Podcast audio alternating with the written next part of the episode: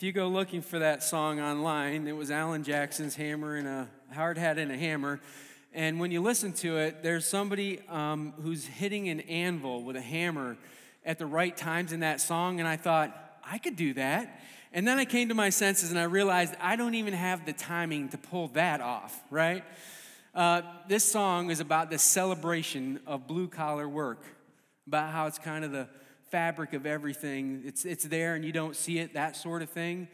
And uh, we played the song because I think it's a little ironic right now in our culture.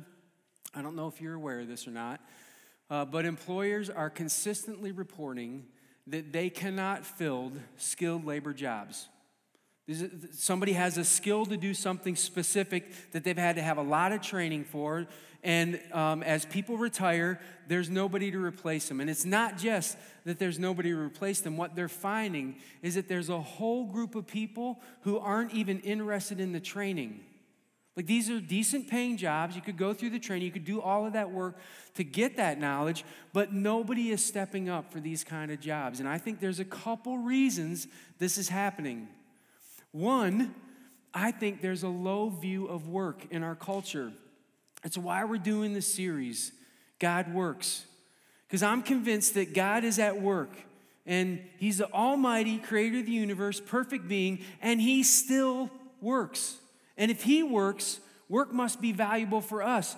But what's happened is we've looked at work is this really terrible thing that you have to deal with until you can get to a point in your life when you don't have to do it anymore.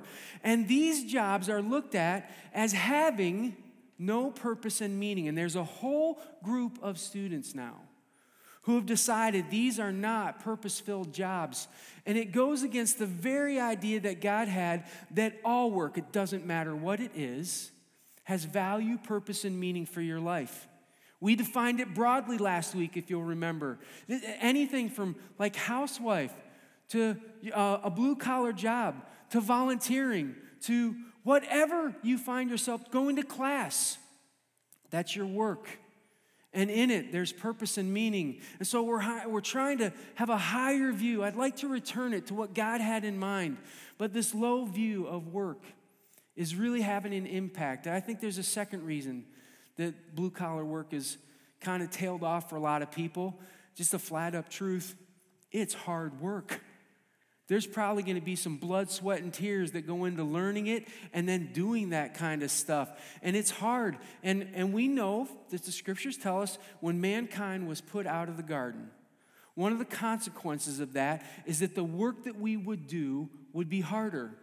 So it doesn't seem to matter what kind of job you have. It's harder than it needed to be. It's more difficult than it could be or should be. But still, that's not the whole story. I think sometimes the church has looked at that, the part of the curse, and we've lumped all of work in that. All of work is bad. It's all difficult. It's all hard. That's not the way the scriptures write the story. The whole story is that before sin entered the garden, before woman was there, at a time when God said, this is good, mankind was working. They were given a task to do. Here's what I think. I think this is so important um, that I think um, maybe we need to adjust our thinking on this, that in a perfect place called heaven, that someday you'll work there because God works. And in this place where you could have purpose and meaning and value, there'll be some kind of work that you do that's unencumbered by that difficulty. So th- this is big kind of stuff. So we see God creating, and we talked about that part of it. But here's what happened. God rested, and when he returned to work, the scriptures seem to indicate that there was another kind of work that he did too. And maybe you don't see it. Uh, I think once I mention it and you start to look, you'll see it pop up all over the scriptures. But I would say it this way. I think one of the kinds of works that God does is God is a builder. He's a builder. Takes things from raw materials and makes them into something else. And I mean this broadly when I say it. I want to give you five examples that I see from the scriptures. Okay, so one, it's very clear that God's a nation builder. Starts with one family. um, finds the right descendant for that. That person has a couple kids. The next one has twelve kids. They start to have more. They become tribes. He puts them into a nation, and he does that in a way to get that group of people to understand what it means for the world to see how God interacts with a nation. So they have they have a task. They're representative. They're representatives for God in the world through that nation. And so he builds a nation. That nation, he gives some very blue-collar kind of stuff to. He actually says, I want you to build a tabernacle. Now, um, the tabernacle was not fancy. It was, um, it was used uh, very uh, center of the camp. It was very important for them. Lots of symbolism in it. But it's it's not ornate or anything like that, even though there was a lot of ornate things in it. But I don't know if you know this. In Exodus, there are six and a half chapters where God gives detail upon detail about how he wants this built. In Leviticus, there are nine chapters that God says, this is how I want you to use this thing that I have you build. So God has an idea of what he wants them to build, and he has a very specific purpose in mind for it. And so he, he gives the plans, and they go and they do the work. Inside this, there were things that God gave instructions for building too. The altar was one of those. He said, I want the altar built in a very specific way. And so there are detailed instructions in the scripture about how an altar would be built. I want you to see this. This is in Psalm sixty-nine. This is a little different. In Psalm sixty-nine, verse thirty-five, uh, it says this. For God will save Zion and rebuild the cities of Judah. There was a time where Israel had been in slavery. They were coming out of it. And God had in mind that they would rebuild and that he would somehow resource them for cities. And apparently this is important to God, that they would do this. We also see God handing out assignments that are construction related. Think of Nehemiah. Uh, Israel has been captured. And some people have returned home, and they're living in Jerusalem, but the walls are broken down in places, and the gates have been torn off. And Nehemiah's heart aches that this is the case, and God lays it on his heart to do something about it. And the scriptures record, uh, it's kind of all packaged really neatly for us in verse eighteen of chapter two, and it says this, I also told them, Nehemiah has gone back to Jerusalem, and he's talking to the people there, talking to the people. He wants them to join him in this project, and he tells them about the gracious hand of God on me. This is not just me. This is God behind this project, and not just God. Look what God has done. He's got the king. I'm going to tell you what the king has said to me. So there's a lot of momentum here. What do you guys want to do? It's kind of a rally call. And they respond and they say, let us start rebuilding. So they began this good work. Uh, those two words, good work, ought to bring to your mind Ephesians two ten, which we talked about last week, where God has gone ahead of you and prepared in advance things for your life to do that are good. And when it gets defined there, it's not just acts of service. It's not just things that you do in the church.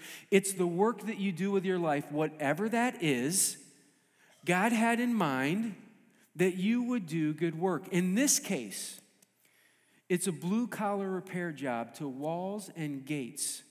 And God said it was good work. There was value, purpose, meaning in it. So here, so let's get the lay of the land. God created. God rested. When he was done resting, I believe he still created. It's who he is. It's part of his nature.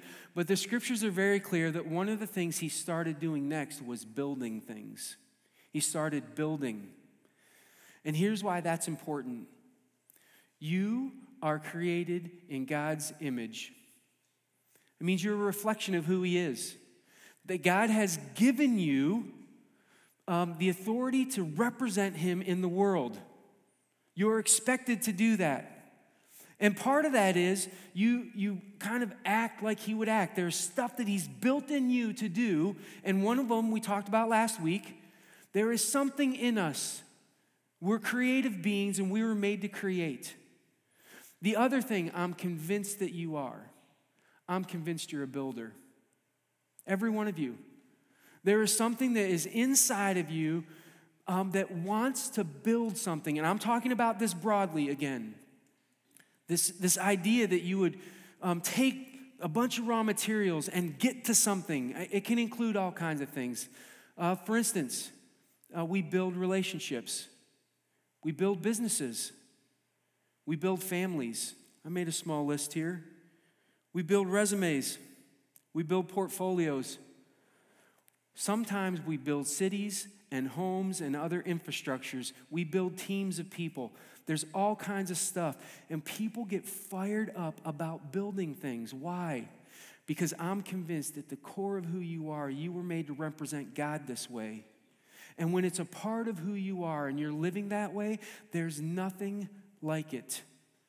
Uh, occasionally, a company will come along and create something that taps in to that gut level feel for us when it comes to um, building things. I, I think of a, a company in the last hundred years. They took these little plastic blocks, right, and they stamped them out, and people went nuts over them, right? You all know what I'm talking about because it's on the screen. Legos. And, and people would say, oh, that taps into the creative part of kids. Have you ever have you ever witnessed kids trying to play with Legos and adults kind of pushing them out of the way to show them how it's done? Right? That happens. So this morning, we're going to tap in to that desire to build by asking um, for a great Lego um, build-off. All right? I've already recruited a couple teams. Um, the, the team upstairs in Second Service Squared, you're going to have to figure this out, but what we need is three people on each team. So the three people over here, could you head to that door and then wait, don't go outside yet. Uh, Rydell, could you take your team to the back? back? And then, um, Kelly, if you could get them to go around the table upstairs, I'll give instructions, and then everybody can get started. We're going to give you ten minutes. This is not a lot of time. Um, where's... Okay, you're going to send them out there? Okay, here's, here's the careful instructions. There is a base. You have to build it on the base because we want you to bring it in here so that we can see it. And here's the final instruction. We want you to build a great monument. I don't know what that means to you. We're about to find out. But you have ten minutes to build a great monument. Have at it. All right? Well, they're off and going. I want to take you uh, back into Genesis eleven, where something I think pretty cool happens. This deep desire in us to build gets revealed. Uh, it gets revealed kind of in an unhealthy way, but there are parts of the story that if we paid attention to could be of real value to us. A lot has happened. We're only in Genesis eleven, but a lot has happened. Mankind has um, chosen to disobey God. They've been put out of the garden. The flood has happened. Mankind is resurging. They're making themselves known again on earth, and they make some decisions. And this is what we find in Genesis eleven. This is in verse three. This is where we're going to pick up the story. They said to each other, "Come, let's make bricks and bake them thoroughly." I don't know about you, but I find this kind of stuff fascinating. Have you ever looked at things that have been built and wondered who thought of that in the first place? Who had that idea? Who tried that? It, it was somebody like this. They, they wanted to do something, and they said, let's take some clay. We can bake it, and when we bake it, we don't have to go pick up stones. We can do this, and they start building. Look at this is what it says. They used brick instead of stone and tar for mortar. So they're, they're on a building project, and here's what verse four says. Then they said, "Come, let us build ourselves a city with a tower that reaches to the heavens so that we may make a name for ourselves." Now listen, there's more to this verse, and we're going to finish it in a minute because it's really important to what's being said here. But I just read you the two most important things that are a problem in this section of Scripture. I think sometimes what happens, this happens a lot, Um, in some of the Old Testament stories, is we get caught on the wrong things. If you look in the title above chapter eleven, you'll almost always see the Tower of Babel. And what gets our focus is the tower that's built and the language that's going on. That's what's important. But I just read to you the two most important things that were disturbing here. They said, let's build ourselves a city. Let's hunker down and stay. Let's, let's protect ourselves. Let's do this. And then they said, and we're going to make a name for ourselves. The, these are the two big problems, and I'll show you why. I want you to see how this verse ends. It says, otherwise, if we don't do this, we will be scattered over the face of the whole earth. What we don't want is scattered over the face of the whole earth. So what we're going to do is we're going to hunker down and we're going to build a name for ourselves. And this is the whole problem with this story. Now I want to show you why. Last week, I took you to Genesis one twenty-seven, where God said that you're made in the image of man, or that we are made in the image of God. That ultimately, you're a reflection of God. You bear responsibility in this world to represent him. It's what you do. It's who you are. And right after he gets done talking in that kind of language, he assigns us a task. It's in verse twenty-eight. Listen to what this says. God blessed them. He's talking about male and female. And he said to them, be fruitful and increase in number. Fill the earth and subdue it. Three things. Increase in number. Fill the earth and subdue it. Two of those we can understand pretty easily. What does subdue it mean? S- subdue it is the very work that we're talking about right now.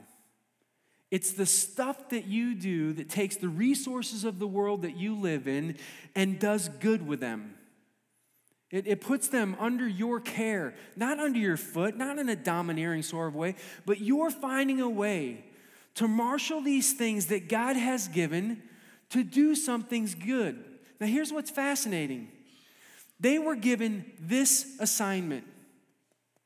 And what were they doing in Genesis eleven? We don't want to fill the earth. We want to stay. We don't want to go subdue and represent you. We want to build a name for ourselves. Odd, I think, just a little bit, that this was the very thing that got mankind kicked out of the garden in the first place. God said, listen, I'm going to set the standard for what's right and wrong, or you can, and you'll face the consequences of that. And man said, we're brighter, smarter, we got this. We're just as good as you. We're going to set the standard for what's right and wrong. And it caused all kinds of issues. And then God gives, like, direction for our lives. There's meaning and purpose to be found here.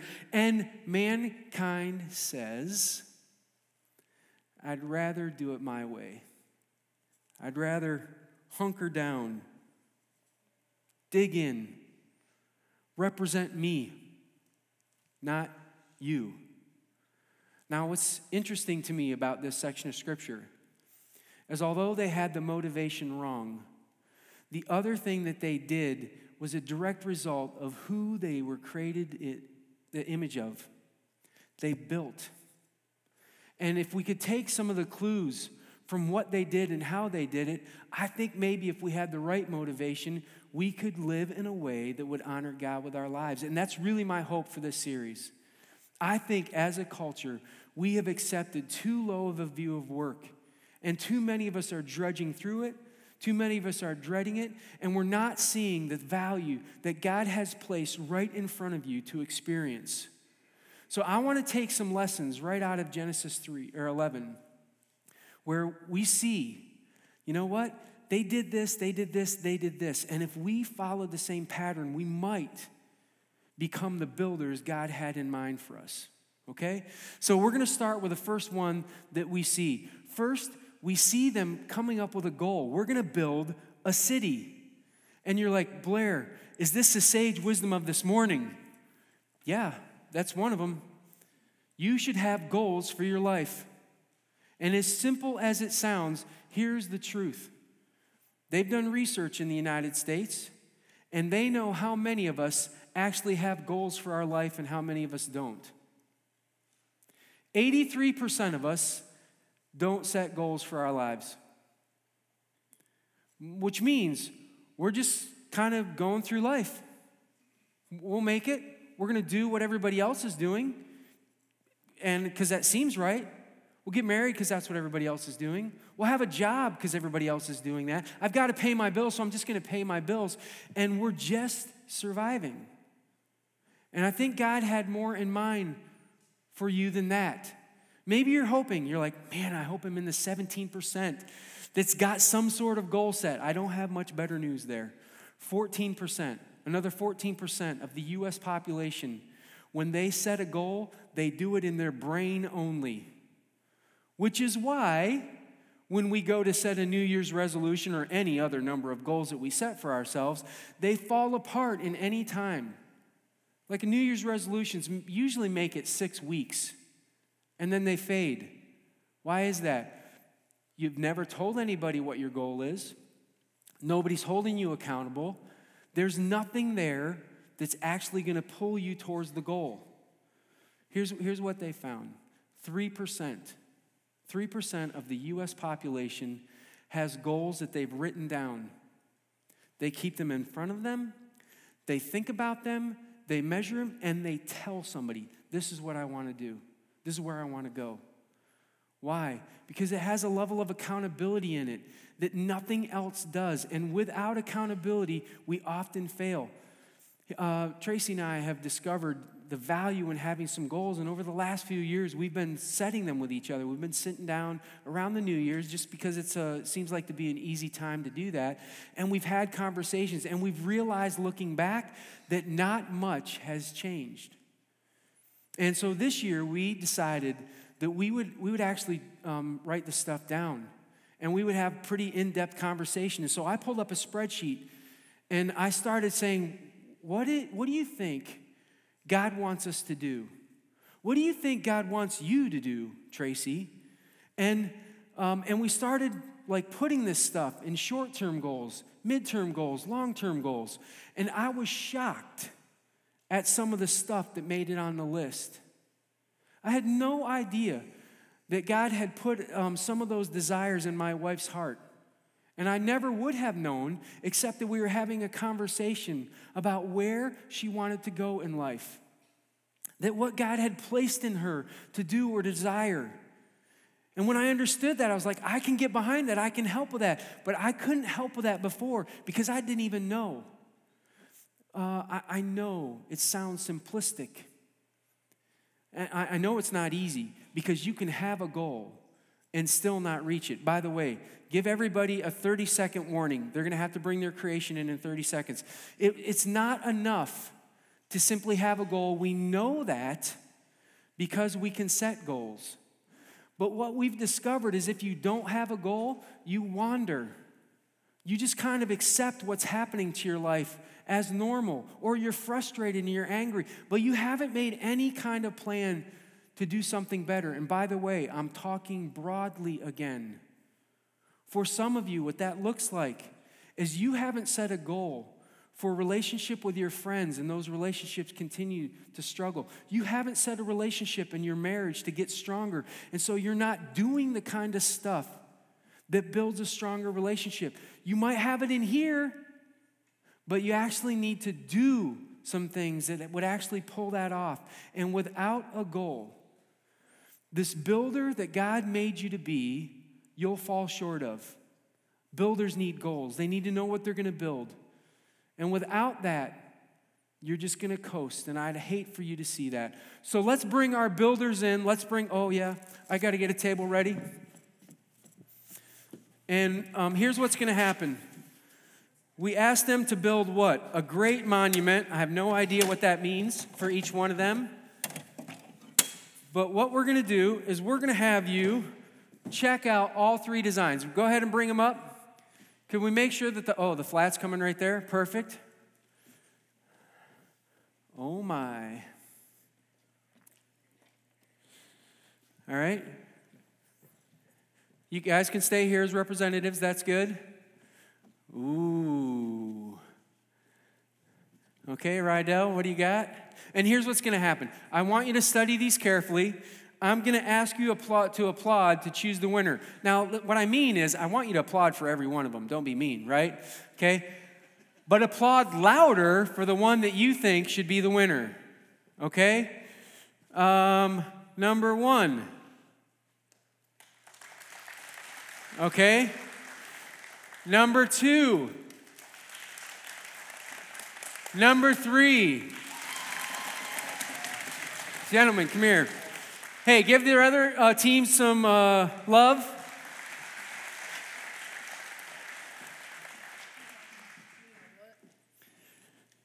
What inspired your design, fellas? Um, I guess we just found the horse and it fit perfectly. Okay. I said a mountain. You said build a mountain? Okay. Like one in the Bible. All right. And then, and then, so who was in charge out there? Um, all three of us were really working together. All right. Why don't you give them a hand? Yeah, you can.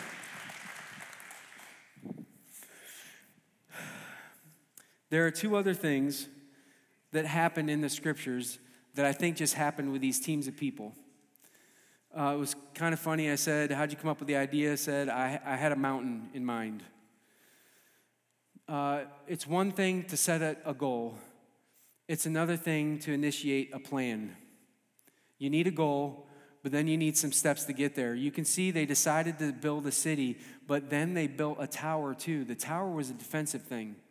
It was meant to protect them with their goals. We're going to hunker down and sit in the city, and we're going to make sure that we're safe. And so they had this plan, and these guys were executing it.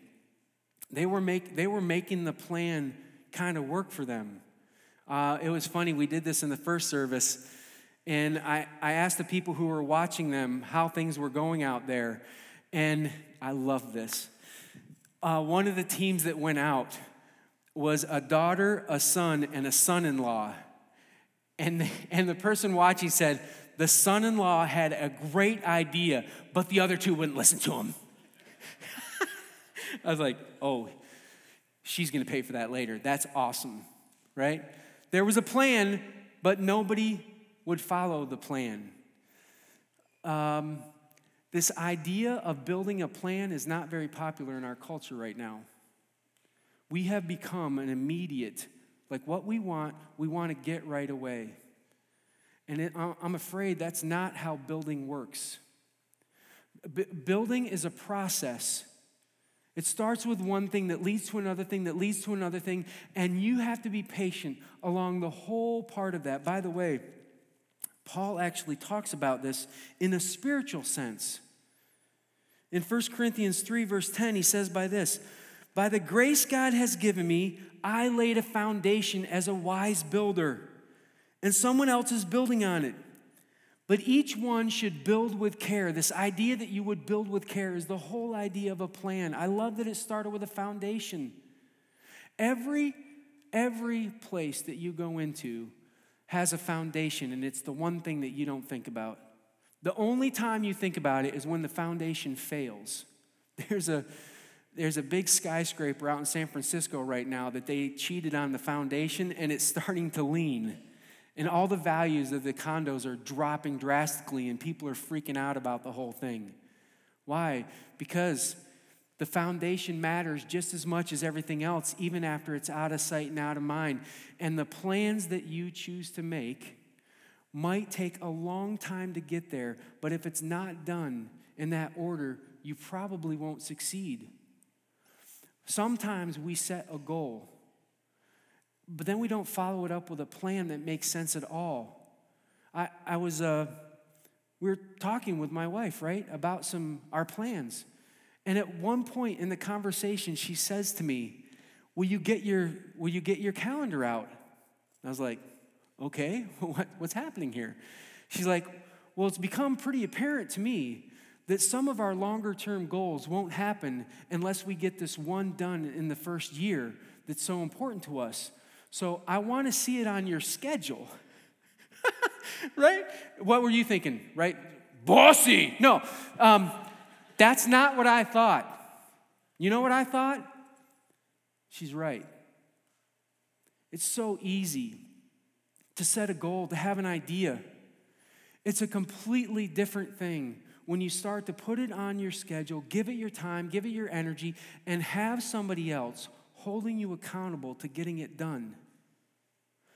But listen, my friends, if you want to step in to the life that you were always meant to have by God, a builder, somebody who does something with, takes the creation that God has given you and does something with it for his honor and his name, you're going to have to have a goal, and you're going to have to have plans, a process to get there that's going to take time and energy. And you're going to have to accept that it's going to take time and energy. Now, these teams had one more thing that they were able to use, uh, and they talked about it. I said, "Who was in charge?" He said, "We were all just we were all just kind of working together." And and I would tell you, uh, it's just this simple. Communication is a pretty big deal. It, in the Genesis eleven, I think we have it on the screen. Genesis eleven six said, uh, "If as one people speaking the same language, they have begun to do this, then nothing they plan will be impossible for them." And people have looked at this and assume that if we could just communicate with each other, nothing was impossible. But you have to keep in context what they were accomplishing. What they were accomplishing was going against God's design for their life. And if they kept communicating the way that they were, they could, they could do exactly what they wanted to do. They could hunker down, they could stay, they could build a name for themselves and not care about God, and they would miss out on who they were always meant to be. And God says, "I'm going to mess up their communication so that they're forced to follow my plan. I really want them to lean into who they were meant to be." Can, can I just tell you from my experience, this seems to be the one that has a huge ability to give you success or failure when it comes to goals and plans. Even in my own home, I don't always know how to communicate with my wife. She has different expectations. She thinks differently than I did. She, I thought she would just know these things, right? Uh, if you've ever talked to a builder, if you want to know what drives them nuts, it's when the homeowner who's building comes in and goes, "Oh, I didn't tell you? I didn't want that there. I wanted it over there," right? And chaos erupts. Why? Because communication becomes important. You see communication. Um, with this group, they had a plan. They they communicated on it. They were going somewhere, and their communication was really effective. They were going to accomplish their goal. You see a, a communication happening with Nehemiah. He's telling people, "This is where we're going. This is why we're going. Are you guys with me?" And they got on board.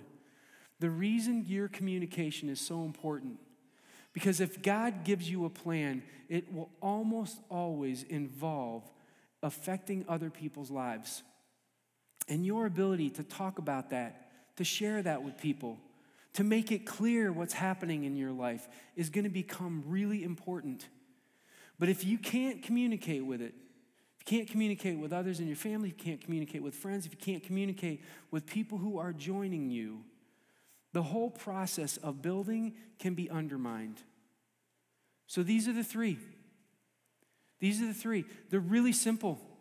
Like, they've been known for a long time, but I, I really believe they've been abandoned because we've had such a low view of our work.